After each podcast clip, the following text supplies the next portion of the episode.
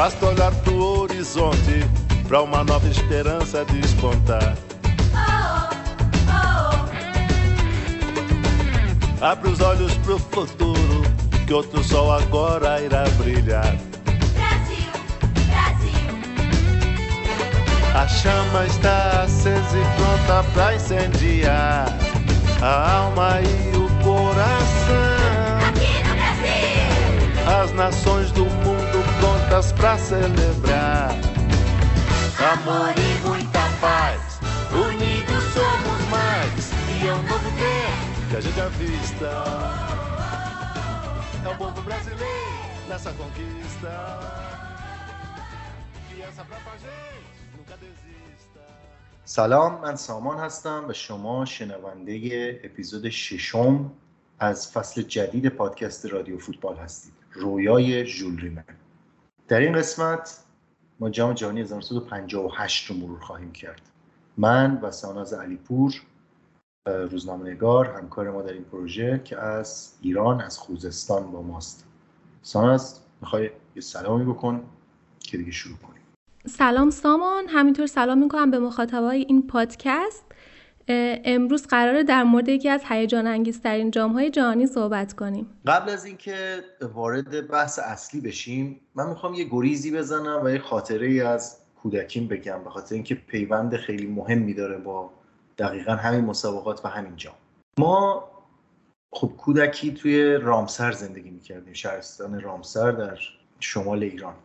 و یه خونه ای داشتیم یه خونه دوبلکسی بود که این پله می‌خورد می‌رفت بالا از پایین می‌رفت به سمت اتاق خوابای بالا و اینجا یه اتاق زیر شیرمونی بود که قبل از اینکه برسی به اتاق خوابا یک دری می‌خورد که شما با نردبون باید می‌رفتی بالا این در رو باز می‌کردی و می‌رفتی تو فضای زیر شیرمونی ما توی خونهمون یک حجم عظیمی از مجله ها و روزنامه های ورزشی داشتیم که به یه دلیلی که هنوزم مشخص نیست اینا رو حالا مجله باز مثلا یکی میگه آرشیو می‌کرد اینکه چرا روزنامه ها نگه داشته می‌شدن هنوزم نمی‌دونم. یعنی بابا می روزنامه هایی که می‌گرفت توی دهه 60 اینا نگه میداشت روزنامه های ورزشی رو.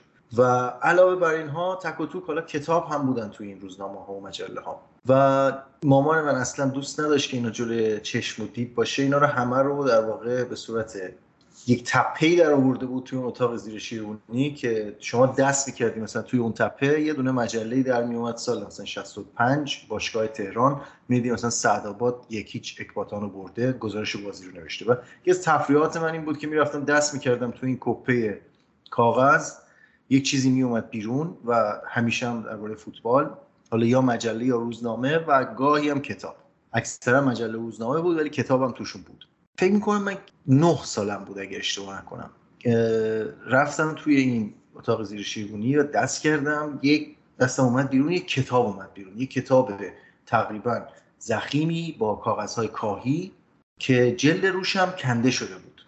و یعنی همین اول شما همین که دستت می‌گرفتی نوشته بود. فصل اول کتاب بود. هیچی نبود قبلش. جلد روش کنده شده بود. برگردوندم اون ور پشت کتاب خوندم نوشته اسم کتاب هست پله زندگانی من و این بازی زیبا. که بعد خب متوجه شدم که این اتوبیوگرافی پله هست در واقع اولین اتوبیوگرافی که نوشته در همون سالهای دهه 80 و کتاب کتاب خیلی خوبی بود.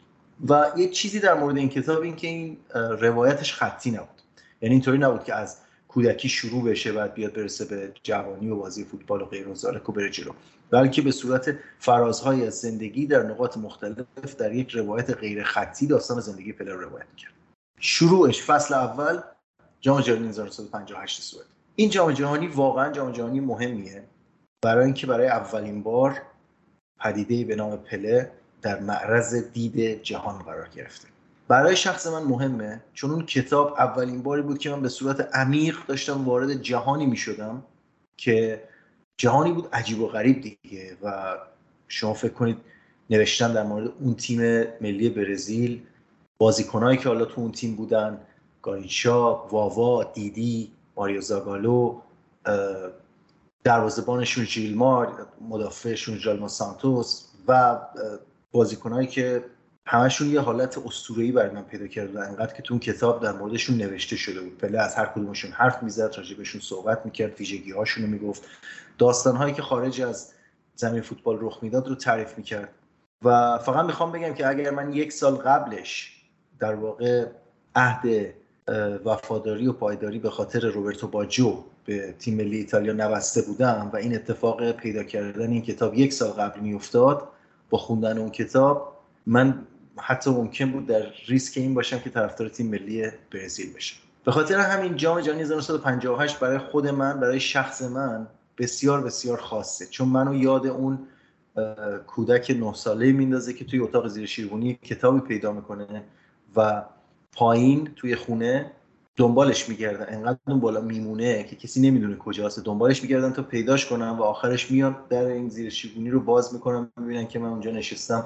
با یه چراغ روشن بالای سرم و دارم این کتاب رو همینطوری می‌خونم و اصلا متوجه گذر زمان نشدم.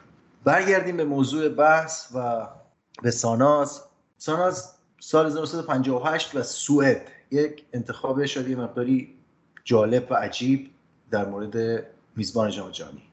مثل همیشه از این شروع کنیم که چطور شد سوئد به عنوان میزبان انتخاب شد؟ سامان قبل از اینکه وارد بحث جام 58 بشیم بهتر یکم در مورد وضعیت فیفا صحبت کنیم. چون رئیس فیفا دیگه توی این دوره تغییر می‌کنه و دیگه ما جام 1958 رول ریمه رو نداریم.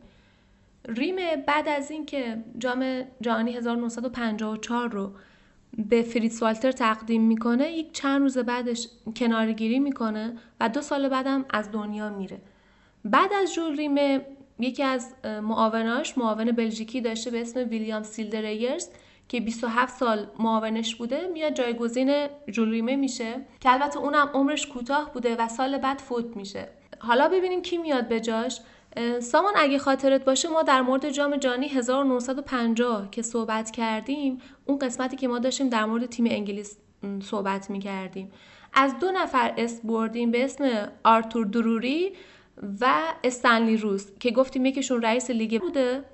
و یکیشون هم رئیس اتحادیه فوتبال انگلیس که اینا همراه تیم رفته بودن و کمک می‌کردن به تیم.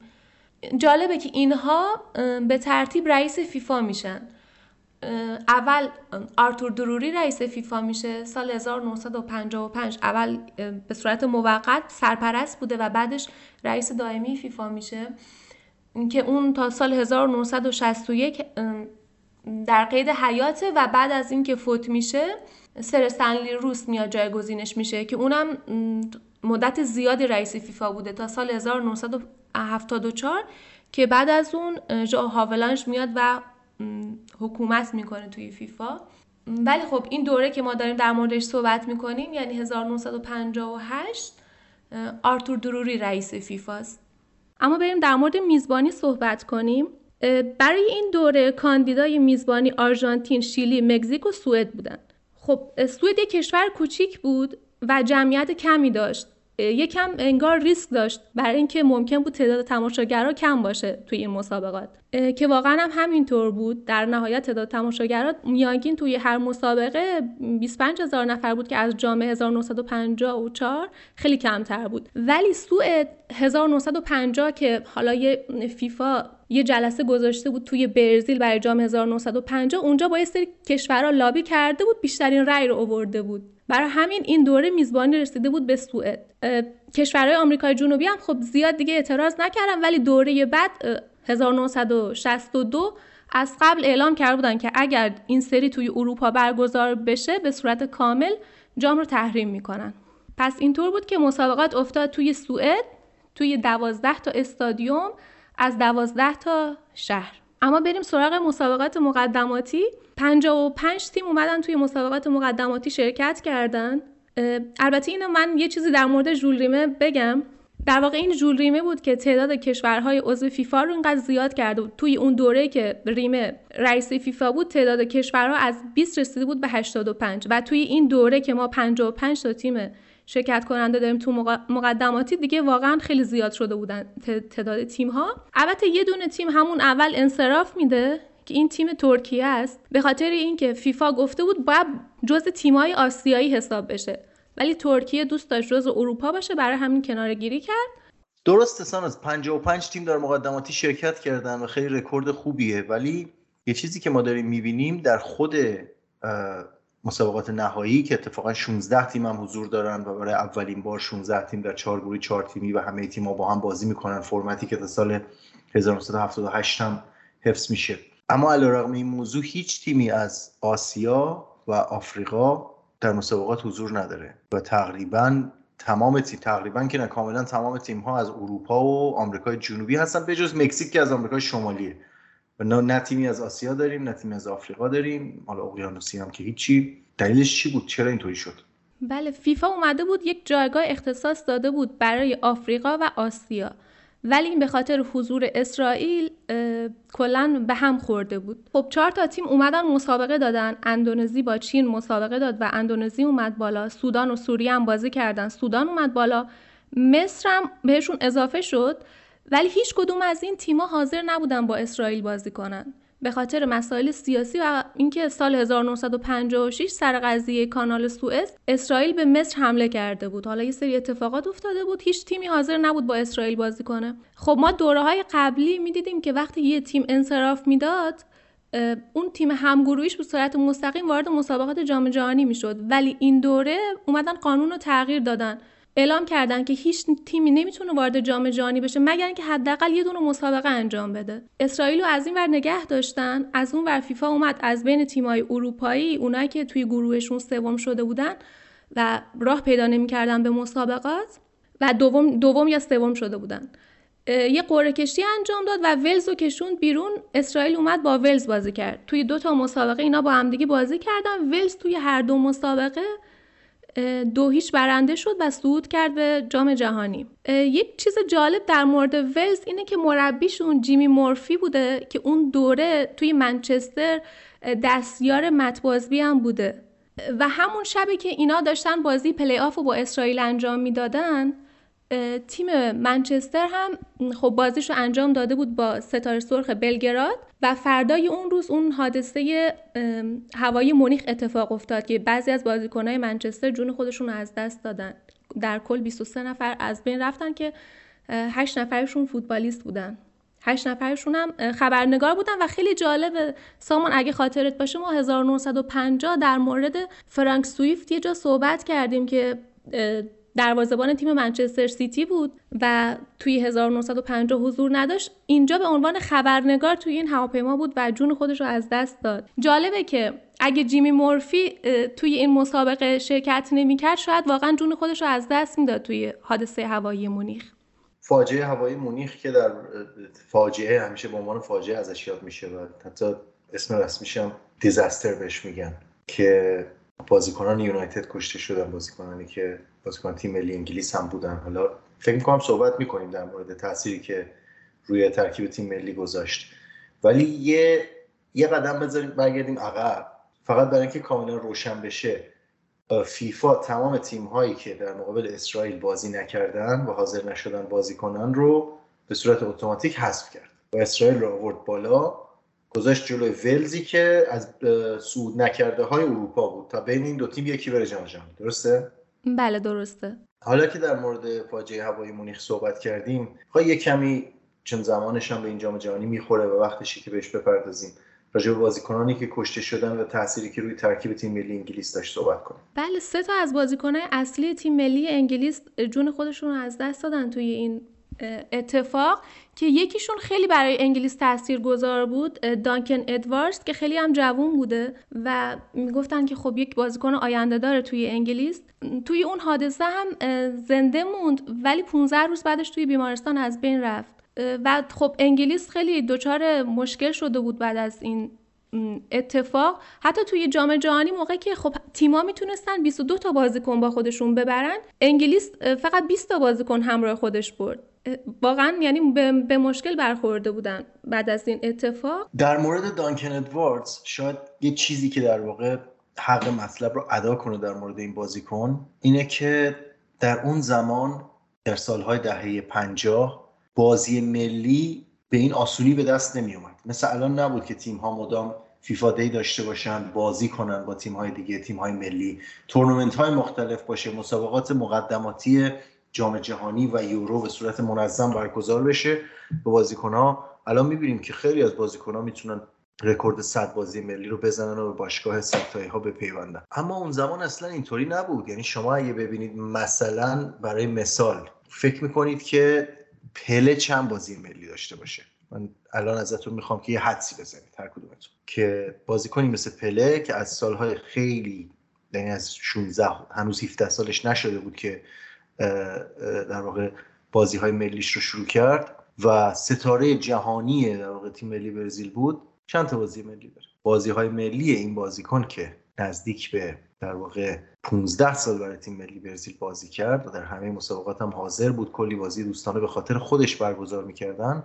حتی پله هم بازی ملیش به 100 تا نرسید. دانکن ادواردز در حالی که در زمان مرگ فقط 21 سال داشت بازیکن تیم منچستر یونایتد و در کلا تمام دوره فوتبالشون در منچستر یونایتد بازی کرده بود. فقط 21 سال داشت در زمان مرگ. 18 بازی ملی برای تیم ملی انگلیس انجام داده بود. از سن خیلی کم یعنی از در واقع 19 سالگی بازیکن تیم ملی بود و در حالی که 21 سال بیشتر نداشت 150 تا بازی برای یونایتد انجام داده بود. و در واقع هر وقت من به این حادثه برمیگردم همیشه به دانکن ادواردز فکر می‌کنم که چطور ممکنه یه بازیکنی در این سن و این در چطور چه بازیکنی می‌تونست بشه در واقع. شاید می‌تونست یکی از اسطوره های تاریخی انگلیس در حد مثلا بابی مور یا مثلا استنلی ماتیوز و اینا باشه اما متاسفانه تو این حادثه از دست رفت. یه نکته دیگه در مورد اینجا اینه که تنها دوره‌ای که چهار تا تیم بریتانیایی حضور دارن. خب توی این چند دوره که انگلیس اومده بود توی مسابقه شرکت کرده و این تیم های بریتانیایی 1950 و 54 که اینا توی مقدماتی شرکت کرده بودن همشون توی یه گروه بودن و خب دو, دو تا تیم می‌تونه صعود کنه. توی این دوره اینا توی گروه های مختلف پخش شده بودن خب ولز که گفتیم از طریق play-off اومد بالا اسکاتلند و انگلیس از توی گروهشون اول شدن اومدن بالا و یه تیم دیگه هم داریم ایرلند شمالی که اونم اومده بالا الان در موردش صحبت می‌کنیم.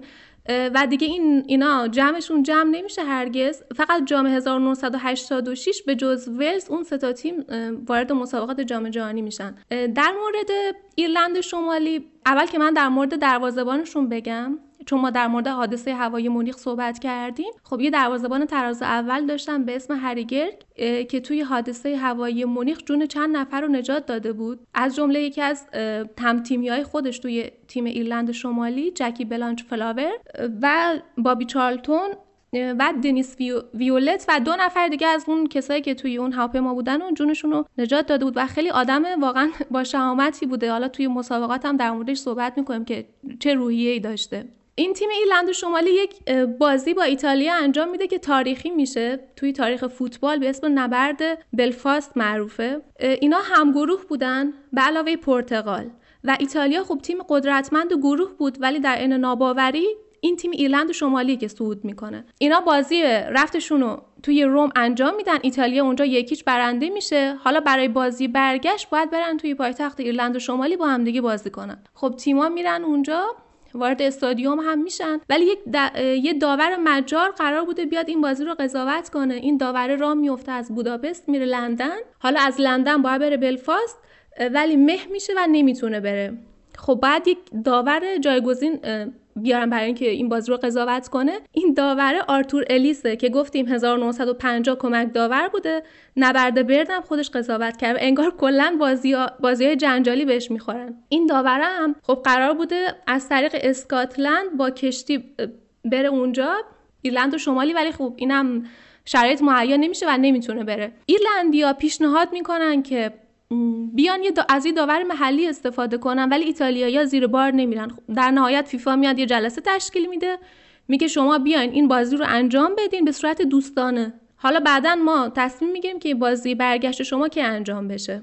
ورزشگاه پارک وینزور بلفاست پر از تماشاگره حدود 40 هزار نفر توی استادیوم هستن که اکثرشون کارگرای کارخونه کشتی سازی هستن که اینا عصر رو مرخصه گرفتن تا بتونن بیان بازی رو نگاه کنن. خب وقتی که تیم ها وارد استادیوم میشن از توی بلنگوها میگن که این بازی بازی رسمی نیست یه بازی دوستان است و این باعث خشم تماشاگرها میشه. کم کم این خشم به درون زمین فوتبال هم کشیده میشه و خیلی بازی خشنی میشه. در مورد ایتالیا یک چیز جالب دو تا بازیکن برای اوروگوئه خب گفتیم توی فینال 1950 گل زدن اسکیافینو و گیجیا. اینا توی این دوره دارن برای ایتالیا بازی می‌کنن تغییر ملیت دادن. توی این بازی هم حضور دارن.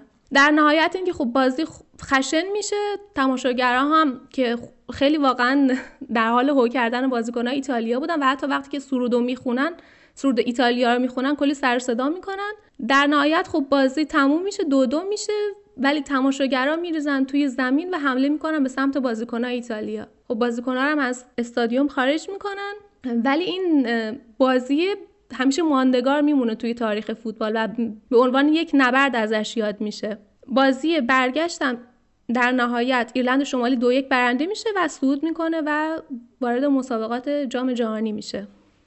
حالا ما 16 تیم رو دیگه تکمیل شده می‌دونیم. خب دو تا تیم که گفتیم یکیشون آلمان غربیه که قبلا قهرمان شده و سوئد که میزبانه و 14 تیم دیگه هم مشخص شدن. در کل چهار تا تیم که گفتیم ما داریم از قاره آمریکا و بقیه هم از قاره اروپا هستن. فرمت مسابقات هم که اینا اومدن 16 تیم رو به صورت 4 تا گروه در آوردن و اینا باید همه تیما با همدیگه بازی می‌کردن. برخلاف دوره قبل که هر تیم دو تا بازی انجام می‌داد. در مورد قایبان بزرگ هم که خب ایتالیا بوده یکیش قطعا. اوروگوئه هم نتونسته توی مسابقات مقدماتی هست شده. اسپانیا هم که نبوده. ساناز به جز اون نکته ای که گفتی در مورد هر چهار کشور بریتانیای کبیر که تو اینجا حضور داشتن که خیلی هم جالبه 16 تا تیم کلا بودن و چهار تیم از این 16 تیم کشورهایی هستن که تحت لوای یونایتد کینگدام یا بریتانیا کبیر موجودیت دارند. نکته دیگر اینه که ما اولین بار در جام جهانی شوروی رو داریم. یعنی یکی از شوروی که پس از جنگ تبدیل به یکی از دو ابرقدرت جهان شده در واقع قطب جهان شده دیگه داریم وارد سالهای جنگ سرد میشیم و شوروی هم شوروی پسا استالینه. یه نکته جالبی که در مورد شوروی وجود داره اینه که با همونطوری که ما توی اپیزودهای قبلی صحبت کردیم در موردش در سالهای دهه سی اروپایی ها یا کشورهای کشورهایی که قرار بود وارد جنگ بشن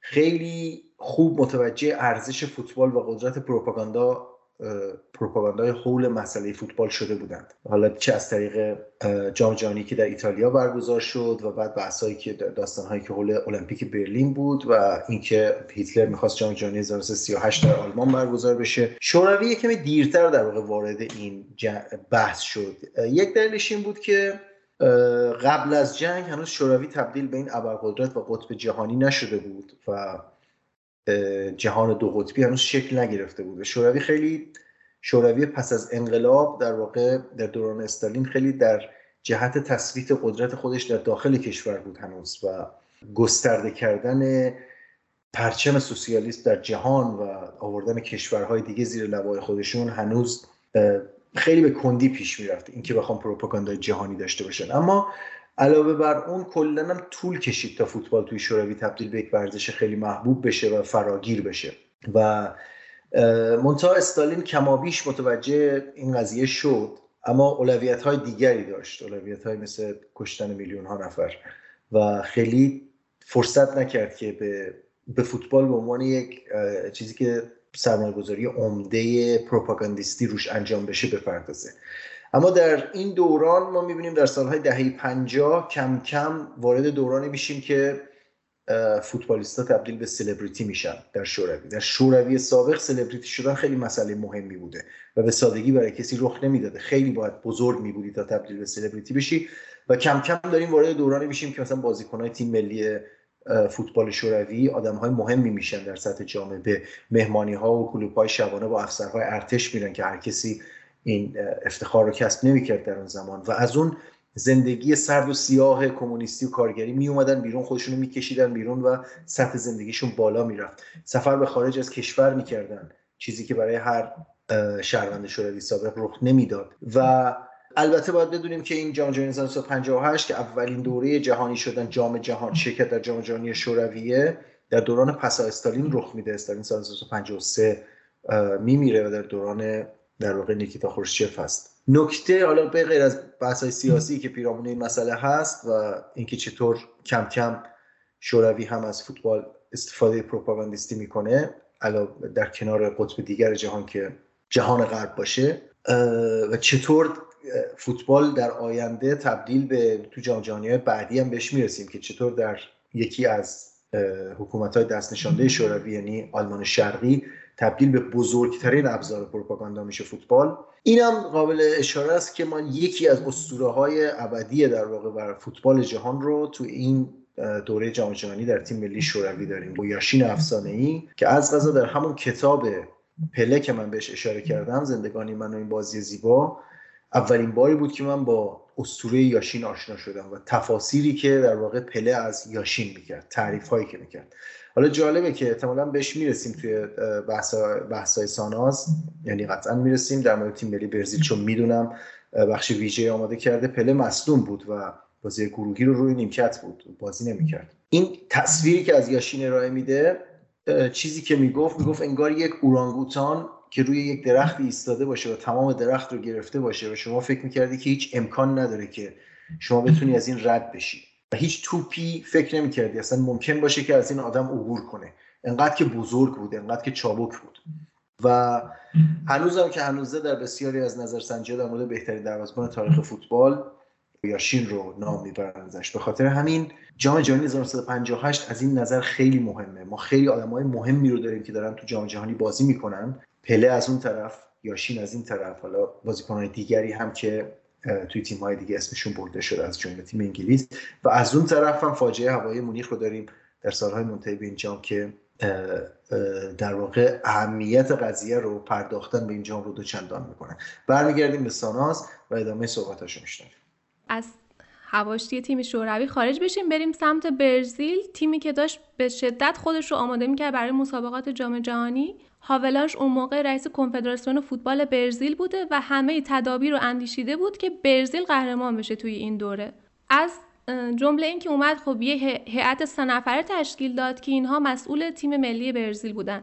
یکیشون یه تاجر اهل ساو بود به اسم پاولو ماچادو د کاروالیو که من از این بعد دیگه اسمش رو مخفف می‌کنم میگم ماچادو. این رئیس هیئتی بود که باید سفر می‌کرد به سوئد. یه نفر دیگه خب ویسنت فیولاس که مربی تیم ملی برزیل. حالا در موردش صحبت می‌کنیم.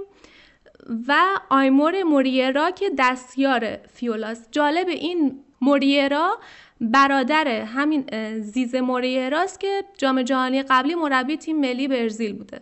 و اینا سه تا برادر بودن هر ستایشون مربی بودن. دور سال 1962 هم که فیولا به خاطر مسائل بیماری نمی‌تونه روی نیمکت تیم ملی برزیل بشینه همین آقای موریرا مربی برزیل میشه. اما حالا ببینیم که ماچادو چه کار کرده بود برای تیم ملی برزیل. اولا اینا اومدن همه این بازیکن ها رو از نظر جسمی و روانی مورد سنجش قرار دادن. 33 تا بازیکن اینا انتخاب کرده بودن که از بین اونها 22 نفر انتخاب کنن بفرستن به سوئد. اول از همه اومدن یه پزشک آوردن همه این بازیکن ها رو از نظر سلامت مورد معاینه قرار بده. این پزشکی فهمیده بود که اکثر این بازیکنهای تیم ملی برزیل دچار کمخونی یا انگل روده دارن. خب باز اومد تجهیزات لازم رو انجام داد که اینا بهبود پیدا کنن. یه دندون پزشک آوردن که دندون این ها رو چک کنه. حالا من یه عددی خوندم توی توی همه کتابا در واقع توی همه منابع. گفته بودن که این پزشک از بین این یعنی توی دهن این 33 تا بازیکن 470 تا دندون کشیده. که من حس می‌کنم این عدد اشتباهه. حالا یا 470 تا دندون خراب پیدا کرده. حالا بازم اینم بعیده. ولی میگم شاید این عدد 47 بوده. چون نمیشه خب از هر بازیکن یعنی به صورت میانگین از هر کدوم 14 تا دندون کشیده. ولی خب توی همه منابع حتی جاناتان ویلسون هم توی کتابش باز همین 470 آورده. در مورد این داستان معاینه پزشکی و همین قضیه کشیدن دندون ها اتفاقا تو اون کتاب کاملا به خاطر دارم که اشاره شده بود بهش. و بعد از این داستان در واقع فلشبک می‌زنه به کودکی خودش پله توی کتابش. و میگه که چطور تو فقر تو محله های فقیرنشین بدون دسترسی به پزشک و بدون دسترسی به امکانات بهداشتی زندگی می‌کردن. و یک داستان خیلی غم تو اون کتاب هست که موقعی که داشتن فوتبال بازی می‌کردن توی گلولای و یک بارون سیلاسایی می‌گیره و یکی از همبازیاشون زیر گلولای دفن میشه. اسمش هم حالا من یادم رفته توی کتاب و میمیره. و اینجا اتفاقا در کتاب موقعی که این مسئله پارازیت داشتن بازیکن و دندونهای خراب رو مطرح می‌کنه. به این میگه که اکثر بازیکنهایی که تو اون تیم بازی می‌کردن در واقع از یک فقر مطلق در کودکی میومدن و عدم دسترسی به هر گونه خدمات بهداشتی و این چیزی نبود که و چیزی بود که در واقع بسیار عجیب بود در مقایسه با تیم های دیگه و بازیکنان و سطح رفاهی که داشتن. ولی اون عدد قطعا عدد اشتباهیه. نمیشه. 470 تا دندون خیلی به شدت ابراق شده است. ماچادو البته فراتر از این هم میره و یک روانشناس هم میاد استخدام می‌کنه که این بازیکنها رو از نظر هوش و تعادل و روانی بسنجه. این روانشناس کارش توی ساوپائولو این بوده که میومده راننده های اتوبوس رو انتخاب می‌کرده. یعنی ازشون تست می‌گرفته و حالا اگر از سالم بودن از نظر روانی میومده بهشون مجوز می‌داده. کاروالیا اس هم اسمش بوده اومده از بازیکنات تست هوش گرفته. بعد جالبه گارینشا امتیازش از 123 شده بود 38 و پله شده بود 68 و روانشناس یعنی به این نتیجه رسیده بود که این دوتا بازیکن نباید وارد مسابقات بشن. پله رو گفته بود خب این رفتار کودکانه داره و عملا یک کودکه. و گارینشا هم گفته بود که از نظر روانی تاب بازی پرفشار رو نداره. پس بهتر اینا همراه تیم نرن ولی خب در ادامه تحت حالا حرفای ماچادو قانع میشن که اینا رو با خودشون ببرن به سوئد. هاولانج کار دیگه هم که انجام داده بود اینا یه بازیکن دیگه هم داشتن برزیلیا به اسم جولینیو که اون موقع توی ایتالیا بازی می‌کرد. ترانسفر شده بود داشت برای تیم تیم فیورنتینا بازی می‌کرد. حتی هاولانش به اون هم نامه نوشت که تو باید بیای برای تیم ملی بازی کنی. ولی اون زمان کلا مرسوم بود که بازیکنان که خارج از برزیل بازی می‌کنن حق ندارن توی تیم ملی باشن. و این بازیکن هم رد کرد پیشنهاد هاولانش رو گفت که من, من این بیانصافیه باید بازیکنان که توی برزیل هستن بازی کنن. جام 54 هم بوده یه دوتا گل هم زده بود اونجا. خب اشاره کردی البته قبلا به اینکه این مسئله کلا چیز رایجی بود به نسبت که بازیکنان دو تابعیتی می اومدن و در تیم های مختلف بازی می‌کردن. و حالا که صحبت برزیل رو کردی گفتم من اسم این بازیکنم بیارم که یک مهاجمی داشتن به نام آلتافینی دیگه که در واقع توی اون جام جهانی برای برزیل بازی کرد. خوزه ژواو آلتافینی. که از غذا بازیکن میلان هم بود. و توی پالمیراس بازی می‌کرد بعد رفت میلان در واقع. همون بعد این جام جهانی رفت میلان. و این بازیکن هم برزیلی ایتالیایی بود. و در جام جهانی 58 بازی کرد برای برزیل. در واقع تا زمانی که پله از روی نیمکت بلندش مصونیتش برطرف شد و برگرد. بیاد توی ترکیب اصلی. و از 58 به بعد که رفت ایتالیا این بازیکن دیگه توی ایتالیا موند و برای تیم ملی ایتالیا بازی کرد. 6 بازی ملی 8 بازی ملی برای برزیل داره 6 بازی ملی برای ایتالیا داره. اما جالبتر از بازی های ملیش اینه که بعد از اینکه از برزیل رفت و تو ایتالیا در واقع سر و سامون گرفت هم برای میلان بازی کرد هم برای ناپولی بازی کرد و هم برای یوونتوس. و تو هر کدومشون هم بازی های زیادی کرد و گل های زیادی هم زد. این خیلی کلا جالبه از دوران گذشته دهه های سی چهل پنجاه شست در فوتبال جهان حالا چهل که جنگ بوده که بازیکن ها به راحتی ملیت خودشون رو عوض می‌کردن و از این تیم رفتن یه تیم دیگه و به دلایل مختلف. حالا مثلا اینکه یوسف فرانس پوشکاش که از به دلیل شرایط سیاسی کشور شاید ژئوپلیتیک شرق اروپا فرار می‌کنه و میاد اسپانیا یکی مثل آلتافینی و بقیه کسایی که او بازیکن اروگوئه را که مثال زدی برای هم ایتالیا و هم اروگوئه بازی کرده بودن. و این خیلی چیز جا خیلی قانون خوبی بود که فیفا گذاشت. در واقع قانون متأخری هم هست که مربوط به دهه های 80 و 90 فکر کنم در 90 اگه اشتباه نکنم که بازیکنی اگر یک بازی ملی برای تیم بزرگسالانی کشوری انجام داده باشه دیگه نمی‌تونه برای تیم دیگری بازی کنه. اما قبل از اینکه این قانون گذاشته بشه خیلی راحت ملیتشون رو عوض می‌کردن بازی کنن و برای تیم های ملی مختلف بازی می‌کردن. من یه نکته در مورد این خوزه آلتافینی بگم. خیلی عجیبه برای خودم. حس می‌کنم قانون جذب انگار توی فوتبال هست واقعا. با اینکه توی دنیا خب یه دروغ واقعا. ولی توی فوتبال خیلی عجیبه. مثلا دیبالا خب اون حرکت گلادیاتور رو انجام میده بعد الان میره توی روم بازی می‌کنه. آلتافینی موقعی که برای برزیل بازی می‌کرد به خاطر اینکه چهرهش شبیه والنتینو ماتزولا بازیکن تیم ملی ایتالیا بوده بهش می‌گفتن ماتزولا. حالا حتی تو بازی ها هم نگاه کنیم نوشته ماتزولا. یعنی کسی دیگه اسم اصلی خودش رو نمی‌گفته. و جالبه که بعدا هم خودش یه جورای ایتالیایی میشه و میره برای ایتالیا بازی می‌کنه. برگردیم به ماجرای برزیل. خب بریم در مورد ویسنت فیولا صحبت کنیم. سرمربی تیم ملی برزیل. کسی که سال 1950 توی اون فینال حضور داشت در دستیار فلاویو کاستا بوده و میگن اون روز گریه کرده و کسی بوده که تونسته این دوره باعث شادی مردم برزیل بشه. فیولا یه آدم خیلی خاص بوده خیلی توپل بوده. حدود میگن تا یه دوره 150 کیلوگرم وزن داشته و همین باعث شده بود که بیماری کلیوی و بیماری قلبی هم داشته باشه. و به خاطر داروهای بیماری های کلیوی که داشته استفاده می‌کرده میگن که خیلی اوقات موقع تمرینا یا حتی موقع مسابقات هم چرت می‌زده. سال 1966 هم یه بار دیگه روی نیمکت برزیل میشینه.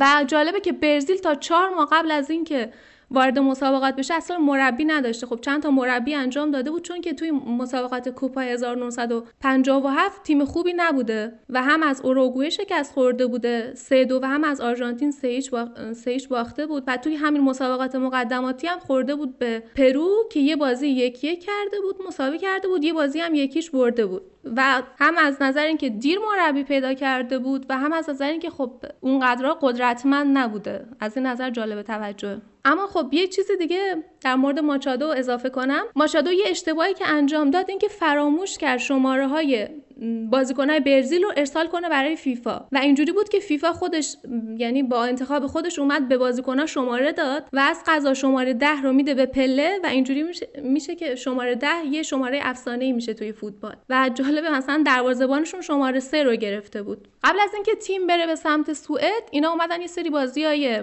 تدارکاتی انجام دادن که بتونن یه سری پول به دست بیارن که هزینه های سفر و هزینه باز و دستمزد بازیکنان رو پرداخت کنن.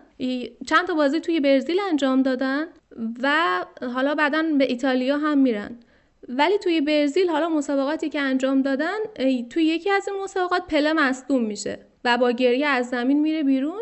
پزشک بهش میگه اگه تا یک هفته دیگه خوب نشی ما نمی‌تونیم تو همراه خودمون ببریم. حالا وضعیتش بهتر میشه و ولی به صورت کامل خوب نشده بود.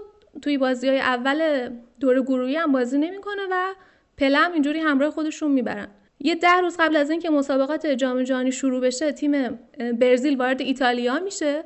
اونجا میرن پیش پاپ و پاپ اینا رو متبرک می‌کنه و یک بازی دوستانه برگزار می‌کنه با فیورنتینا که اونجا چهار هیچ این تیمو می‌زنن. توی اون بازی گارینشا یک حرکت نمایشی انجام میده یه گل می‌زنه که چهار تا مدافع و دروازبان تیم رو دریبل می‌زنه تا این گل رو بزنه.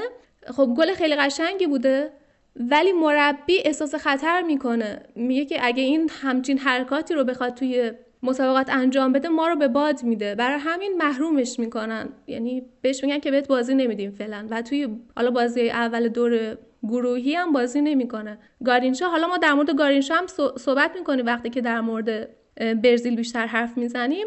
یه چیز جالب دیگه در مورد برزیل این که یه جاسوس هم با خودشون برده بودن. یعنی با این تدابیری که اندیشیدن و پزشک و دندون پزشک و همه رو بردن ارنستو سانتوس مربی فلومیننزه رو به, همراه خودشون بردن که بره وارد اردوی تیم‌های دیگه بشه و براشون اطلاعات بیاره. پس این داستان جاسوسی در فوتبال رو هم چون من داستان قبل از این نشنیدم که تیم‌ها جاسوس بذارن.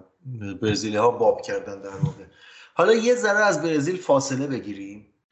رفتیم دیگه آمریکای جنوبی همون دوروبر بمونیم و راجع به آرژانتین حرف بزنیم که چقدر تو این جام عمل کرده در واقع متزلزلی داشت و به جز بازی که جلوی ایرلند شمالی برد دو تا بازی رو به شکل شاید بشه گفت فجی جلوی آلمان و چکسلواکی خصوصا بازی جلوی چکسلواکی رو که 6 تا گل خوردن. آرژانتین به نظر نمیاد تا سالهای دهه هفتاد تبدیل به قدرت قابل توجهی در فوتبال جهان شده باشه. اما چیزی که هست اینه که هواداران فوتبال در واقع به دلیل حالا تیمای باشگاهی که داشتن و خیلی در معرض توجه بودن برای مثال همین مربی برزیل که ما حرفش رو زدیم وینسنت فولا مثلا میره در سالهای اوج خودش بعد از قهرمان کردن برزیل میره مربی بوکا جونیورز میشه سال. و تیمای باشگاهی قوی داشتن. ولی بعد از حالا اون به قول معروف سالهای دهه سی که آرژانتین حرفایی برای گفتن داشت اینجا می‌بینیم که میاد و به راحتی در واقع با وضعیت خیلی بدی میبازه و حذف میشه و میره. آخر میشه تو گروهش تو گروهی که آلمان و ایرلند شمالی و چکسلواکی و آرژانتین هستن و توی سه بازی ده تا گل می‌خوره. چطوره که اینقدر ضعیف آرژانتین؟ اول من در مورد اون قضیه جاسوسی بگم که فکر کنم اولین کسی که اینو باب کرد یعنی تا اونجایی که یعنی من دیدم اولین کسی که این کار انجام داد سپربرگر بود مربی تیم ملی آلمان غربی. فینال 1954 یه دستیارش رو فرستاده بود توی هتل تیم مجارستان. یه سری اطلاعات استخراج کرده بود که به دردشون هم خورد توی بازی فینال توی قسمت 1954 در موردش صحبت کردیم تا یه حدودی. سپربرگر می‌دونیم که در دوران جوانی و نوجوانی عضو حزب نازی بود دیگه. احتمالا اونجا خوب یاد گرفته بود که چطور از فرایند جاسوسی استفاده کنه. بسیار خوب. آرژانتین. بله آرژانتین توی این دوره اصلا خیلی ضعیف بوده. یعنی 6 یک 3 یک خصوصا به, آلمان غربی که باخته. یعنی فکر می‌کنم از اینجا بود دیگه دشمنی ما با آلمان شروع شد. همیشه توی جام جهانی از, از آلمان شکست خوردیم. جالبه که مربی آرژانتین توی این دوره گیلرمو استابیله بوده که گفتیم 1930 آقای گل شده بود و 6 تا کوپا آمریکا هم همراه آرژانتین برده بود.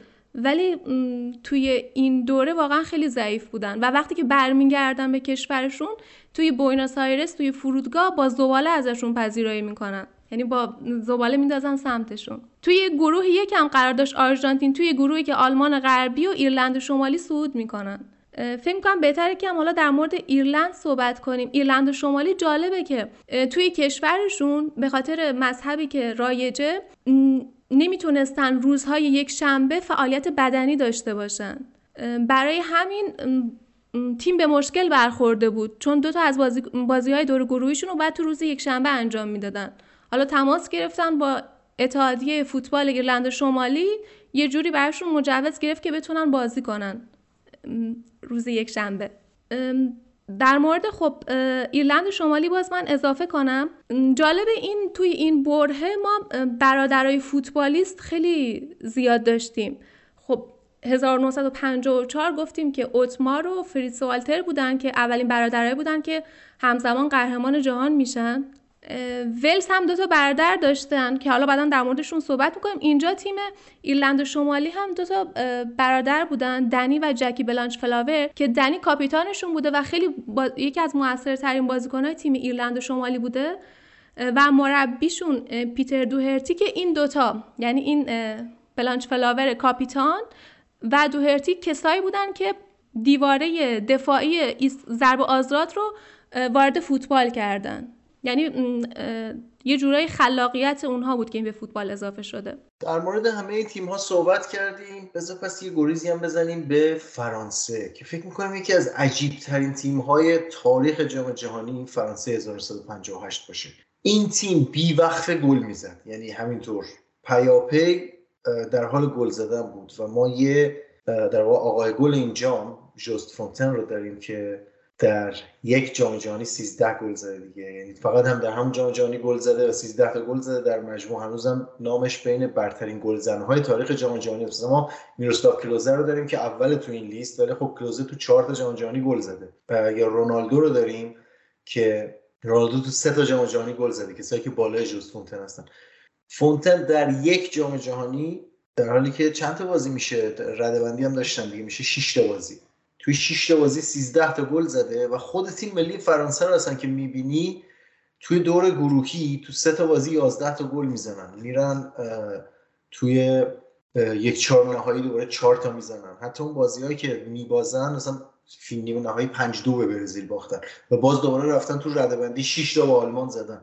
و خیلی عجیبه برای من که این توان تهاجمی عجیب و غریب فرانسه و این مهاجمی که بیوقفه گل می‌زد. فکر می‌کنم یه کمی جوست فونتن در واقع به دلیل اینکه فرانسه عنوانی نیاورد محجور شد توی فوتبال جهان. به خاطر اینکه خب توی تیم مثلا باشگاهی حالا اونقدر مهمی هم بازی نمی‌کرد که در معرض توجه جهانی باشه. کل دورانش رو توی در واقع باشگاه فرانسه بازی کرد.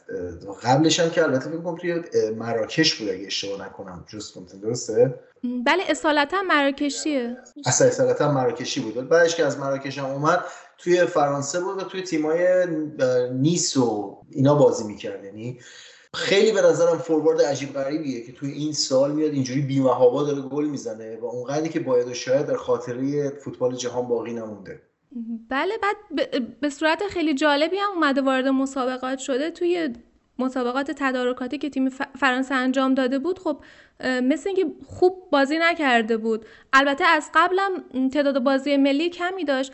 میگن که علت این که خوب بازی نمی‌کرده توی مسابقات حالا تدارکاتی این بوده که کفشاش تهشون صاف بوده و کفش مناسب نداشته. در نهایت یکی از همتیمیاش یه جفت کفش بهش میده و یه جوره منجیش میشه. از طرف دیگه خب باز نمی‌خواستن همراه تیم ببرنش. یکی از مهاجماشون توی بازی های تدارکاتی آستیب می‌بینه قوزک پاش میشکنه و اینو با خودشون می‌برن فرانسه. میشه مهاجم نوکشون و این 13 تا گل می‌زنه. البته در کنارش یک بازیکن یک بازیکن خیلی خوب بوده ریموند کوپا که اون زمان توی رئال مادرید بازی می‌کرده و اکثر پاس گل ها رو این بازیکن بهش داده بود. و خیلی از خبرنگارا گفته بودن حتی این بازیکن بهترین بازیکن جام 1958 بوده. آره ببین مثلا مسئله اینه که ریموند کوپا خیلی نام شناخته شده تریه. به خاطر اینکه علاوه بر درخشش تو تیم ملی فرانسه و تو تیم های لیگ فرانسه مثل حالا مثلا اینا هر دوشون توی رن بازی می‌کردن مدت قابل توجهی. ریموند کوپا میره رئال مادرید دیگه و اون 4 5 سالی که در واقع تو رئال مادرید بازی می‌کنه که باعث میشه آوازه جهانی بگیره. ولی جوست فونتن من خودم به شخصه می‌بینم که خیلی حتی اسمشون نمی‌دونم حالا شاید اون مراکشی بودنش شاید تأثیری داشته باشه در این موضوع. خیلی جالب بود این موضوع برای من که خواستم حتما مطرح کنیم وقتی به این جام می‌پردازیم که یک آقای گل ویژه داره. آقای گلی که هنوزم که هنوزه هیچ کس نتونسته رکورد تعداد گل های یک بازیکن در جام جهانی رو به اون اندازه بزنه. و بعیدم می‌دونم دیگه کسی هرگز بتونه بزنه. علیرغم اینکه تعداد بازی هایی هم که الان انجام میشه در جام جهانی بیشتره.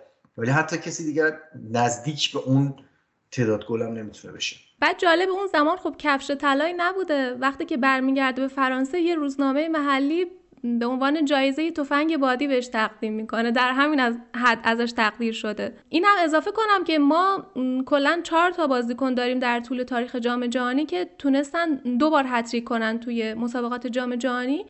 1954 گفتیم که کوچیس این کار رو انجام داده بود. البته توی بازی چهار گل زده بود. گرد مولر رو داریم باتیستوتا رو داریم که البته توی دو تا جام هتریک کرد.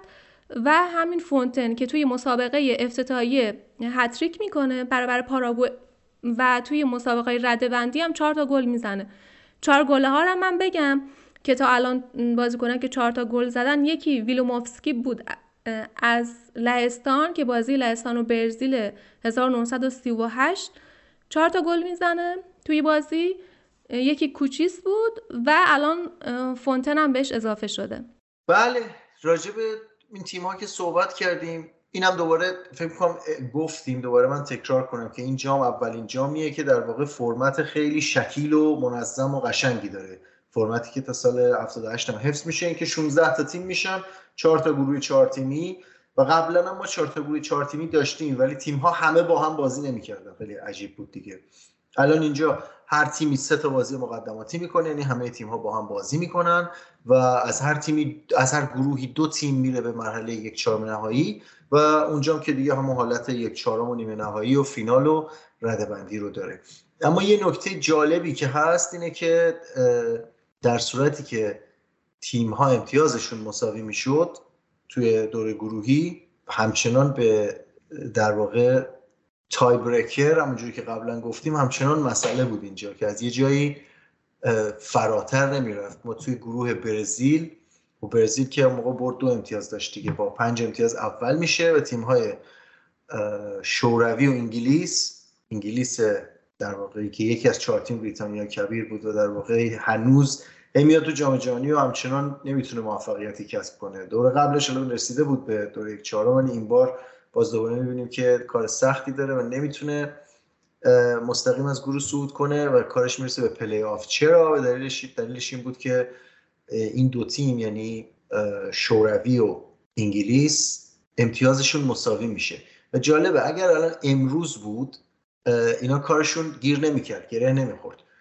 گل آوراژشون یکیه یعنی تفاضل گلشون یکیه گل زده و خوردهشون هم یکیه اما بازی مستقیمشون هم مساوی شده. اما انگلیس سه امتیازی که داره رو از سه تا مساوی به دست آورده. در حالی که شوروی سه امتیازی که داره رو از یه برد یه مساوی یه باخت به دست آورده. منتها اون زمان چون باخت برد دو امتیاز داشت اگر الان امروزه بود این اینم می‌خواستم اینو اشاره کنم یکی از بهترین ادیت های فیفا روی قوانین مهم بازی بوده که برد رو سه امتیازی کردن. وگرنه گره های خیلی زیادی مثل این به وجود می اومد و دیگه تیمی که سه تا مساوی کنه ارزشش با تیمی که یه برد و دو مساوی داشته باشه یکی نیست. در نهایت اینم بازی تکراری همچنان تو این جام هم وجود داره. انگلیس و شوروی میان و یک بازی تکراری یا پلی آف گروه رو برگزار می‌کنن و انگلیس میبازه و خیلی زود با این جام هم خدافظی می‌کنه. همچنان it's not going home. یه نکته جالب این که فیفا می‌خواست از تفاضل گل استفاده کنه توی این دور از مسابقات. برای اینکه تیمایی صعود کننده مشخص بشن ولی سوئد مخالفت کرد.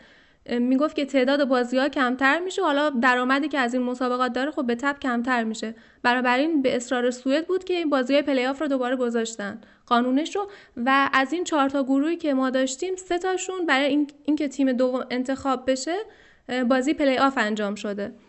اما یه ما یه اشاره هم بکنیم به تیم ولز.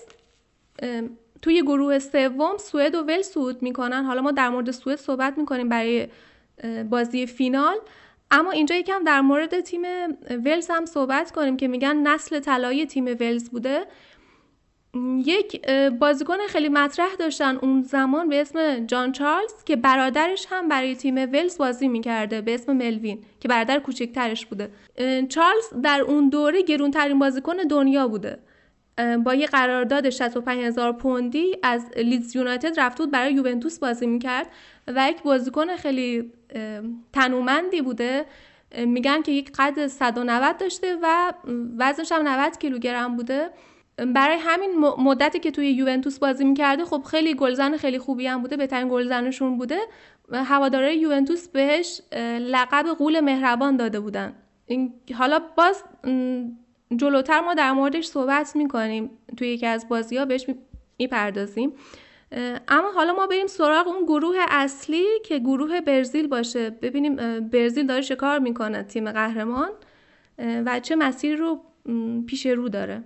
جالب شد ساناس. اینم حالا میگم هر بار ما این پادکست رو ضبط می‌کنیم من با کلیات موضوعاتی که می‌خوایم صحبت کنیم و آماده کردی آشنایی دارم ولی سعی می‌کنم خودم از جزئیات دور نگه دارم و با هم قبلش راجع به جزئیات صحبت نکنیم. به همین دلیل که می‌خوام برام تازگی داشته باشه و در واقع خیلی از چیزهایی که مثلا گفتم که دلایلی که ما این پادکست رو آغاز کردیم این بود که وقتی اولین بار با ساناز من به صحبت نشستم کلی مطلب جدید بود که من هرگز به عنوان کسی که فوتبال رو سالها از نزدیک دنبال کردم بهش بر نخورده بودم. اینم الان یکی از همون اتفاقات بود که رخ داد. من برای سالها فکر می‌کردم که دلیل اینکه شوروی و انگلیس پلی آف برگزار کردن اینه که تفاضل گلشون مساوی شده. ولی الان که ساناز گفت متوجه شدیم که همچین چیزی نبوده و تفاضل گلشون درست مساوی شده بود. ولی اگه اینطور نبود و تفاضل گل فرق می‌کرد هم بازم پلی آف برگزار می‌کردن چون سوئد مخالفت کرد و فیفا اصلا تفاضل گل رو حساب نکرد. ساناز برگردیم به بحث برزیل. برزیل خیلی مهمه در واقع تو این جام به خاطر اینکه این تیمیه که بالاخره تونست اون وظیفه تاریخی که قهرمان شدن بود رو به مردم برزیل هدیه بده. چیزی که در واقع خصوصا بعد از اون ناکامی سال 1950 به شدت روی دوش شاید تمام فوتبالیستای تیم ملی برزیل تمام کسایی که دستن در کار این تیم بودن سنگینی می‌کرد. و سرانجام تونستن توی سوئد قهرمان جهان بشن. و خب می‌دونیم که بازیکنهای خیلی بزرگی توی اون تیم بودن.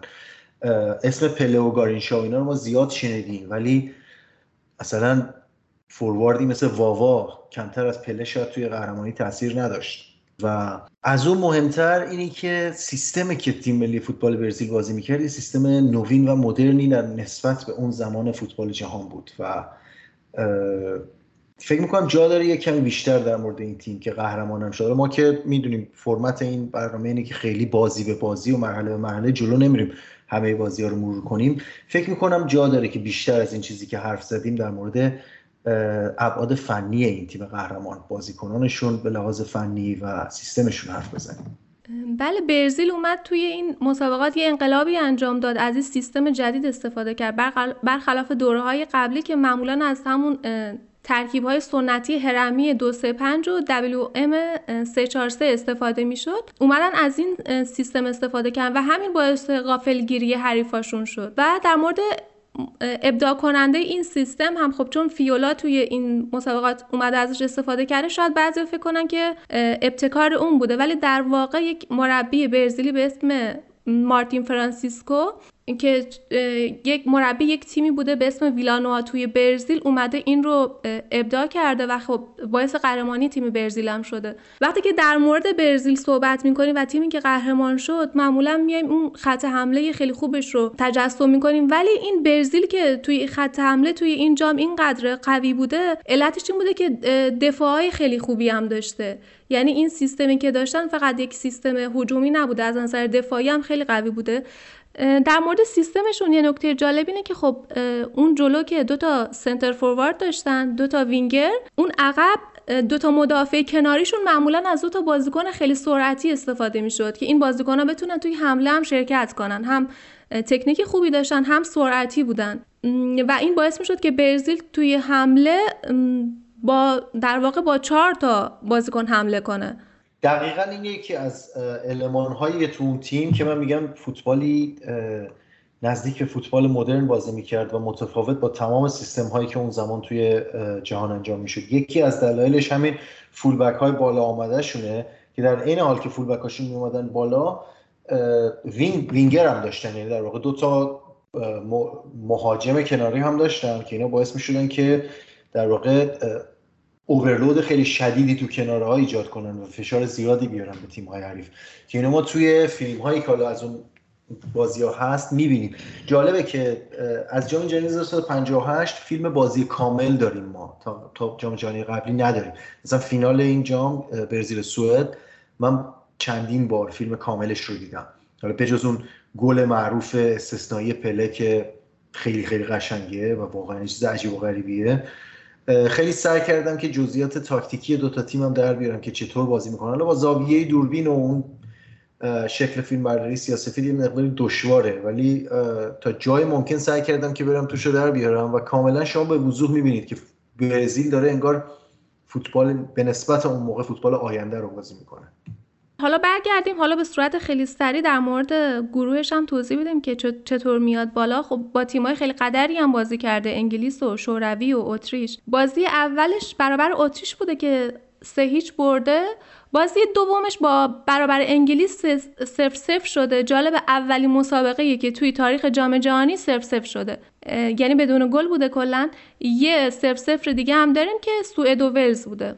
میگن وقتی که بازی صفر صفر شده بازیکن‌ها یه لحظه خودشون رو گم کرده بودن. نمی‌دونستن که قرار چه اتفاقی بیفته دوباره بازی کنن. سی دقیقه چون اولین باری بوده که توی جام جهانی اتفاق افتاده. بازی برا بازی بعدشون برابر شوروی بوده. خب شوروی اون موقع تیم خیلی خوبی بوده و تیم خیلی محبوبی هم بوده. هم بازیکناشون از نظر قدرت بدنی خیلی در سطح بالایی بودن. همین که فوتبال علمی بازی می‌کردن. همین یه مقدار باعث ترس فیولا شد و اومد توی ترکیبش تغییراتی ایجاد کرد و اومد از پله و گارینشا استفاده کرد. اولین باری بود که میومد از این دوتا بازیکن در کنار همدیگه استفاده می‌کرد و یک زوج درخشان شدن که تا زمانی که این دوتا با همدیگه توی برزیل بازی می‌کردن هیچ وقت برزیل نباخت. چل تا بازی اینا کنار هم بودن 36 تاشو برزیل برد و 4 تاشو مساوی کرد. بازی با شوروی سه دقیقه اول بازی برزیل چنان حمله کرد که در نهایت دقیقه سه واوا تونست گل رو بزنه. گابریل هانوت که اون موقع گزارشگر روزنامه اکیپ بود توی گزارش خودش نوشته بود که این سه دقیقه زیباترین و حجومی ترین سه دقیقه تاریخ فوتبال بوده. در نهایت برزیل خب این بازی رو هم دو هیچ برد. اینجا فکر کنم چون دیگه شوروی هست شده فکر کنم بهتر که یکم در مورد یاشین اینجا صحبت کنیم. در مورد یاشین من یادم میاد جملات کتاب حالا کتاب در دستم نیست همون کتابی که اشاره کردم در کودکی من برد به جام جهانی 1958 که راجع به این گل دقیقه سه که پله می نوشت و حالا به همراه گوست رایترش دیگه. گل واوا می‌گفت که ما همه افتاده بودیم روی سر بابا و مشت می‌زدیم بهش خوشحالی می‌کردیم. من از گوشه چشم نگاهم به یاشین افتاد. و یاشین مانند پدری که به فرزندان ناسپاسش نگاه کند که کار ناشایستی کرده باشند این جمله ای بود که من وقت یادم نمیره در توصیف اون می‌گفت که همچنان تو این فازی که آقا این خیلی بزرگ بود این لو یاشین و حتی وقتی بهش گل زده بودیم نگاه می‌کردیم انگار ما یه کاری کردیم که نباید می‌کردیم. قرار نبوده که یاشین گل بخوره و اصلا چرا چرا گل زدیم بهش؟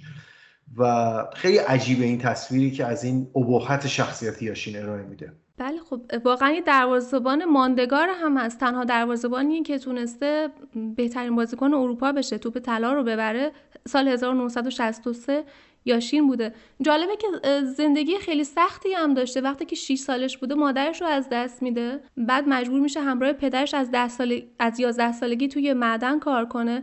و تو دوران جنگ به خاطر اون رژیم غذایی سختی که داشته و خب غذا به اندازه کافی نمی‌تونسته بخوره دچار مشکل معده شده و این همیشه همراهش بوده تا آخر عمرش و میگن همیشه در حتی توی زمین هم یه بیکربنات همراهش بوده یه قوطی برای که شربت معده بخوره که حالش بهتر بشه. البته میگن اهل الکل هم زیاد بوده. حتی میگن قبل از اینکه وارد زمین بشه مصرف می‌کرده. بین دو نیمه هم حتی من شنیدم که می‌گفتن هم الکل و هم سیگار. یعنی بین دو نیمه گاهی اوقات یه shot ودکا می‌زده و یه سیگار هم میکشیده. حالا گارینشا هم همینطور بوده. گارینشا هم وقتی که 14 سالش بوده همراه پدرش توی کارخونه تولید الکل کار می‌کرده و از همونجا دیگه علاقه پیدا کرده. در آخرم به خاطر همون جون خودش رو از دست داده. رکوردش هم بگیم. رکورد یاشین از قلم نیفته که یه رکورد جاودانه داره 209 تا کلین شیت و 150 تا پنالتی گرفته. من اینجا در, مورد این دروازه‌بان صحبت کردم. یه چیزی بگم مربوط به جام جهانی نیست مربوط به تاریخ فوتباله. چون در مورد فیولا هم صحبت کردیم. در مورد یه بازیکنه که خیلی چاق بوده. من وقتی که در مورد فیولا داشتم میخوندم یاد اون افتادم. اواخر قرن 19 شفیلد یه بازیکن داشته به اسم ویلیام فولکه. که این بازیکن خیلی تنومندی بوده. میگن یه دو متر قدش بوده یه آخرای فوتبالش دیگه شده بود 200 کیلو. بعد این یه دوره میاد توی چلسی بازی می‌کنه سال 1905 یه سال تو چلسی بوده بعد جالبه خب این نمی‌تونسته بره توپو بیاره چون خب وزنش زیاد بوده. یه دوتا پسر بچه اوورد می آورد همراه خودش میذاش کنار زمین که توپو برش بیاره. و از اونجا بود که توپ جمع کن وارد فوتبال میشه. این فرهنگ توپ جمع کنی هم در واقع به خاطر یه کسی که اضافه وزن داشته وارد فوتبال شده.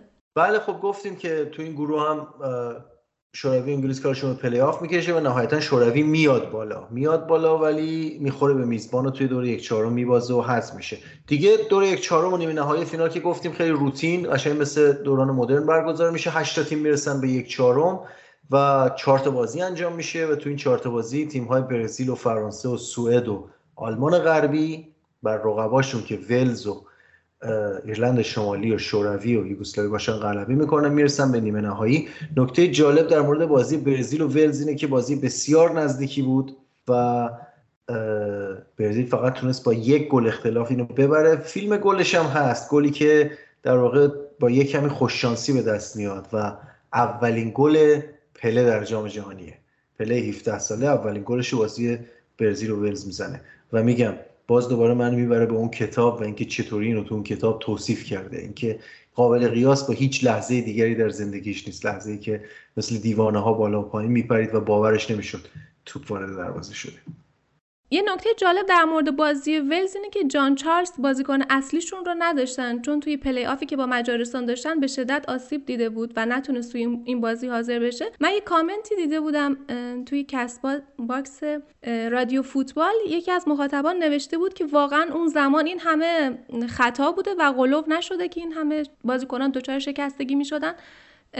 من اینجا می‌خوام بگم که واقعا همین بوده. واقعا در همین حد بازیکنها آسیب می‌دیدن و خصوصا اینکه تعویزی وجود نداشته مجبور بودن توی زمین بمونن و این آسیب دیدگیشون بدتر می‌شد. خب از نظر بدنی هم در مقایسه با بازیکنهای الان خب خیلی ضعیف بودن به تب بیشتر مصدوم می‌شدن. توی این بازی خب جان چارلز نبوده و جالب بازی بعدی که برزیل با فرانسه داره و فرانسه رو پنج دو می‌زنه روبرت جونکه که یکی از بهترین بازیکنهای فرانسه بوده و کاپیتانشون هم بوده دچار شکستگی پا میشه و میره بیرون و فرانسه ده نفره به بازی ادامه میده. اما خب بریم سراغ بازی های نیمه نهایی. توی دور نیمه نهایی آلمان خب سه یک از سوئد شکست می‌خوره و خب فرانسه هم که پنج دو از برزیل شکست می‌خوره و اینجوری که سوئد و برزیل میرن فینال ردبندی هم برگزار شده که 6 فرانسه تونسته آلمان غربی رو شکست بده و سوم بشه. خب قبل از اینکه بریم سراغ بازی فینال ساما من یه سوال ازت بپرسم. تو در مورد فوتبال دچار خرافات میشی؟ چون فکر می‌کنم که این استرابی که فوتبال به هوادارا میده معمولا باعث میشه باز بازیکنها و هوادارا خیلی دچار استراب بشن. تو عادت خاصی داری در این زمینه؟ واقعا باعث شرمندگی خودم همیشه این موضوع چون من توی زندگی به هیچ خرافاتی اعتقاد ندارم در هیچ زمینه ولی وقتی بحث فوتبال میشه دیگه واقعا نمی‌دونم که چه اتفاقی میفته چه موقعی که بازی می‌کنم خودم و چه موقعی که تیمای محبوبم بازی دارن. یه سری روتین هایی دارم که حتما با انجام بشه مثلا دارم میرم فوتبال بازی کنم اینکه با کدوم پا وارد زمین بشم مثلا خیلی مهمه روی نتیجه احتمالا تاثیر می‌ذاره. یا اینکه حتما باید بند کفشم رو از پشت ببندم پشت ساق پام و محکم کنم. و آره خیلی خرافات و اینا دارم. چطور؟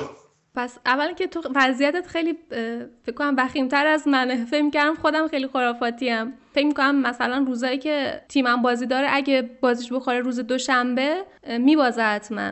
و حالا روزهای زوج کمتر. یا روزی که مثلا ماکارانی خورده باشیم تیممون بازی داشته باشه حالا توی تورنمنت های مثل جام جهانی و یورو اینا تیممون هست میشه.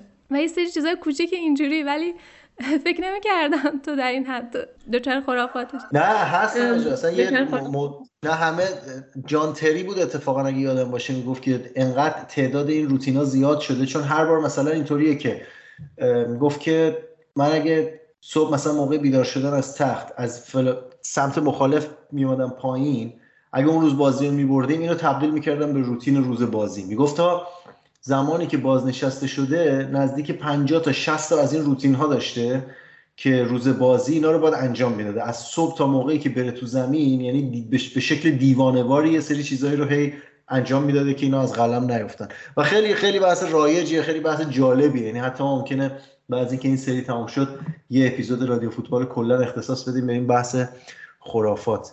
حالا چطور الان یادش افتادی در مورد این فینال مگه موضوعی وجود داره؟ بله چون برزیلیا خب به شدت خرافاتی هستن در مورد فوتبال حالا حداقل حداقلشون می‌دونم. کلا اون منطقه آمریکای جنوبی. بعد چون برزیل پیراهنش زرد بوده سوئد هم زرد بوده خب برزیل باید توی فینال پیراهن دومش رو استفاده می‌کرد. و خب پیراهن سفید رو اینا نمی‌تونستن استفاده کنم چون 1950 باخته بودن باش. اینا اومدن توی بازار یه پیراهن آبی تهیه کردن. بعد شماره های اون پیراهن زردا رو در آوردن زدن به پیراهن های آبی. بازیکنان دچار ترس شده بودن که این تعویز رنگ پیرهن ممکنه به ضررشون تموم بشه و بدشگون باشه براشون. ماشادو اومد باهاشون صحبت کرد. از قضا اینا یه الهه نگهبان دارن که رنگ رداش آبیه. بعد اومد از این طریق قانعشون کرد که هیچ اتفاقی نمیفته و اتفاقا به نفع ماست که با پیرهن آبی بازی کنیم. و در نهایت هم واقعا به نفعشون شد. تونستن بازی رو پنج دو ببرن. توی روزی که پله تونست با 17 سال و 249 روز جوانترین بازیکنی باشه که تونسته توی فینال جام جهانی گل بزنه. دو تا گل زد. واوا هم دو تا گل زد توی واوا هم خیلی بازیکنی بود که منو تحت تاثیر قرار میده تو اون جام. و فیلم این فینال هم به صورت کامل موجوده توی سایت توی یه سری سایت هایی هم هست که به صورت مجانی اگه اکانت بسازیم می‌تونید فیلم کاملش رو ببینید. روی یوتیوب هم فکر کنم حتی باشه. اما یه نکته که من می‌خواستم اشاره کنم تیمی که بهش نپرداختیم مثلا و حالا خیلی هم فرصت نمی‌کنیم دیگه به صورت جزئی بپردازیم تیم سوئده که اومد و نایب قهرمان اون جام شد و هرگز دیگه نتونسته در این حد افتخار تکرار کنه. حالا سال 1994 سوم شد دوباره. اما کسی که باید توی اون تیم حتما بهش اشاره بشه نیلز لیت هولم هست دیگه که در واقع اسطوره کاپیتان اون تیم ملی سوئد بود اما اسطوره میشه در جهان مربیگری و برای ما میلانی ها و برای رومی ها شخصیت آشناییه چون به تناوب برای سالها و دهه ها تو ایتالیا مربیگری کرد و مربی آ اس رم و ایسی میلان بود.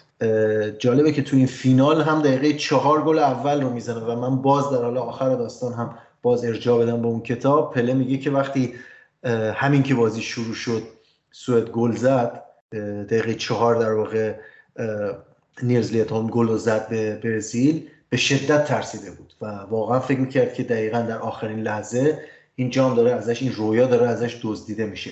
اما اگه همینطوری که بازی می‌کردیم یهو انگار یه یه ریولیشنی اتفاق افتاده باشه یه وحش شده باشه بهش که نه اصلا حریف ما نیستن و خیلی راحت میبریمشون ناگهان می‌گفت یه احساس راحتی کردم احساس کردم نه ما خیلی قوی تریم امکان نداره این بازی رو ببازیم. و همون اتفاق هم میفته و در واقع خودش تو بازی دوتا گل می‌زنه که خب یکیش هم میگم. واقعا یکی از زیباترین گل های شاید تاریخ جام جهانی باشه به نظرم. خیلی خیلی اون توپی که از بالای سر مدافع رد می‌کنه و کنترل می‌کنه پشت دفاع میچرخه می‌زنه. گل عجیبیه. در مورد لید هول گفتیم. من این نکته رو اضافه کنم که با 35 سال و 263 روز سن مسنترین کسی که تونسته توی فینال جام جهانی گلزنی کنه. در مورد برزیل فقط دو تا نکته دیگه من اشاره کنم. اینکه حجم شادی و خوشحال شدن اینها رو بتونیم تصور کنیم در این حد بوده که ماریو تریگو دندون پزشک تیم اونقدر هیجان زده شده که پادشاه سوئد رو بغل کرده از شادی کاری که نباید انجام می‌داد. یه چیز یه نکته جالب دیگه هم این مسابقه داشته این که وقتی که خب بازی تموم میشه و جام رو میدن به بلینی کاپیتان برزیل می‌خوان عکاسا می‌خوان ازش عکس بگیرن. بهش میگن که جامو ببر بالا. برای اینکه بتونن خوب تو عکس بیفته اینم جامو می‌بره بالا و از اونجا این سنت ایجاد میشه که کاپیتان تیم قهرمان جامو بالای سر ببره. اینجا خب دیگه داستان 1958 تموم میشه و داستان پیوند برزیل و جام جهانی شروع میشه. بله میگم خیلی جام ویژه‌ای از این نظر و اصلا این برزیل قدرتمند که میاد و اینطوری قلقم می‌کنه. و البته فکر می‌کنم که من بازی ها رو دیدم. یعنی بازی از 1958 میگم چون فیلماش موجوده. هر چی که بوده دیدم. یعنی هر چی که فوتج موجوده از مسابقات دیدم. بازی برزیل سوئد که فینالش هست میگم کاملش هست. بازی فرانسه هست. من فکر می‌کنم که فرانسه تیم بود که شاید تنها تیم بود که شاید می‌تونست متوقف کنه. برزیل رو و اون تو بازی یه مقداری بعد شانسی آوردن و شرایط بازی جوری رقم خورد که به اون شکل بعد بازی رو باختن. وگرنه تیم خیلی قدرتمندی بود فرانسه. و اینکه برزیل در طول مسابقات قویتر و قویتر شد اعتماد به نفسش رو به دست آورد و خب اومدن پله اضافه شدن پله به ترکیب هم خیلی تاثیر مهمی داشت. اما باز جالبه بدونیم که برزیلی که اینطور فرانسه و سوئد رو توی نیمه نهایی و فینال پنج تا به هر کدومشون زد و خب شاید بشه گفت راحتم شوروی اتریش رو تو بازی های دیگه برد تو بازی گروهی برد. در دو بازی مقابل دو تا تیم از بریتانیا چه خود تیم اصلی انگلیس که تنها بازی بود که نتونستن ببرن تو اون جام و اونطور که اشاره کردی سف سف شد و از اون طرف هم در مقابل ولز که خیلی بازی سختی داشتن و به دشواری و سختی تونستن یک بر صفر بازی رو ببرن تنها جاهایی بود که تو این جام به مشکل خوردن. شاید این میگم برای خود من خیلی جالبه. وقتی برمیگردم به گذشته سعی می‌کنم که تاکتیک تیم ها رو در بیارم ببینم که چطوری بازی می‌کردن چه سیستمی استفاده می‌کردن روششون توی بازی چی بود. مسئله این بود که برزیل مقابل در واقع همونطور که خود اشاره کردی شوروی تیمی بود که در اون سوی میدان اونا هم خیلی فنی بازی می‌کردن مثلا می‌کردن فوتبال رو علمی بازی کنن. و برزیل هم تیمی بود که تاکتیکی بازی می‌کرد و, و تکنیک فردی بازیکنان هم بالا بود و در واقع توی بازی های این شکلی که شاید میشه گفت بازی کلاس بالای اون زمان فوتبال بود خیلی به مشکل نمی‌خورد. در مقابل فرانسه هم همینطور. ولی در مقابل تیم انگلیس تیمی بود که به شدت فیزیکی بود و فوتبال رو فیزیکی بازی می‌کردن و توپ همیشه روی هوا بود. شما وقتی بازی اون زمان رو می‌بینی می‌بینی که این stereotype ی که در مورد انگلیس هست که بازی هوایی می‌بینی که کاملا درسته. یعنی به محض اینکه یک دو سه دیگه نهایتا می‌کشن زیر توپ. بازی اون زمان رو من توصیه می‌کنم ببینید خصوصا دهه 50 سال 58 یا خود جام 66 که تو انگلیس هست. و به نظر می‌رسید که برزیل در مقابل اینجا ما تقابل دو تا قطب فوتبال جهان دو تا بستر شکلگیری تاکتیک در فوتبال جهان رو داریم که می‌بینیم برزیل در مقابل این فلسفه فوتبال به مشکل می‌خورد و سختترین بازیاش هم در مقابل همین تیم ها بودن. در هر حال خیلی ممنونم از ساناز جام جهانی 1958 اشاره کردم برای خود من. خیلی حالت ارزش سنتیمنتال داره و به خاطر اون یادآوری اون دوران کودکی و اون کتاب که ورود من به دنیای خوندن در مورد جزئیات جام جهانی بود و از طرف دیگه هم به خاطر ارزش فنی بالایی که این بازی ها دارن و مرورشون به ما تاریخچه خوبی از در واقع تکامل تاکتیکی از فوتبال میده و از طرف دیگه هم به خاطر پله و بقیه بازیکنان بزرگی که تو اون جام حضور داشتن خیلی جام مهمیه. ممنونم ازت. اگه صحبت خاصی داری اضافه کن. اگه نه که دیگه ما کم کم ببندیم این اپیزود رو. یه کمی هم فکر می‌کنم طولانی شده باشه. من فقط این نکته رو اشاره کنم که واقعا اطلاعات هر جام خیلی زیاده. من هر چقدر سعی می‌کنم که خلاصه بگم ولی خیلی زیادن و ممکنه بعضی وقتا حتی پیوستگی وجود نداشته باشه بین حرفایی که می‌زنم. می‌خواستم اینو فقط بگم که به خاطر اون اطلاعات زیادی که واقعا وجود داره و جذابن دوست دارم که به مخاطب منتقلشون کنم. آره حالا شنونده های ما اینجا نیستن توی این اسکایپ. ما به صورت ویدیویی در واقع با هم صحبت می‌کنیم و اینو ضبط می‌کنیم. من هی از این ور به ساناز میگم وقت وقت بعد ساناز از اون ور هی سعی می‌کنه یه سری مطالب اضافه یا که نوشته اینا رو دلش نمیاد بالاخره زمان گذاشته تحقیق کرده دلش نمیاد که بگذاره و بره. اینطوریه که هی اینا رو میچسبونه بخوام سعی می‌کنه پشت سر هم مطلب بگنجونه. من متوجه این قضیه هستم و تشکرم می‌کنم بابتش.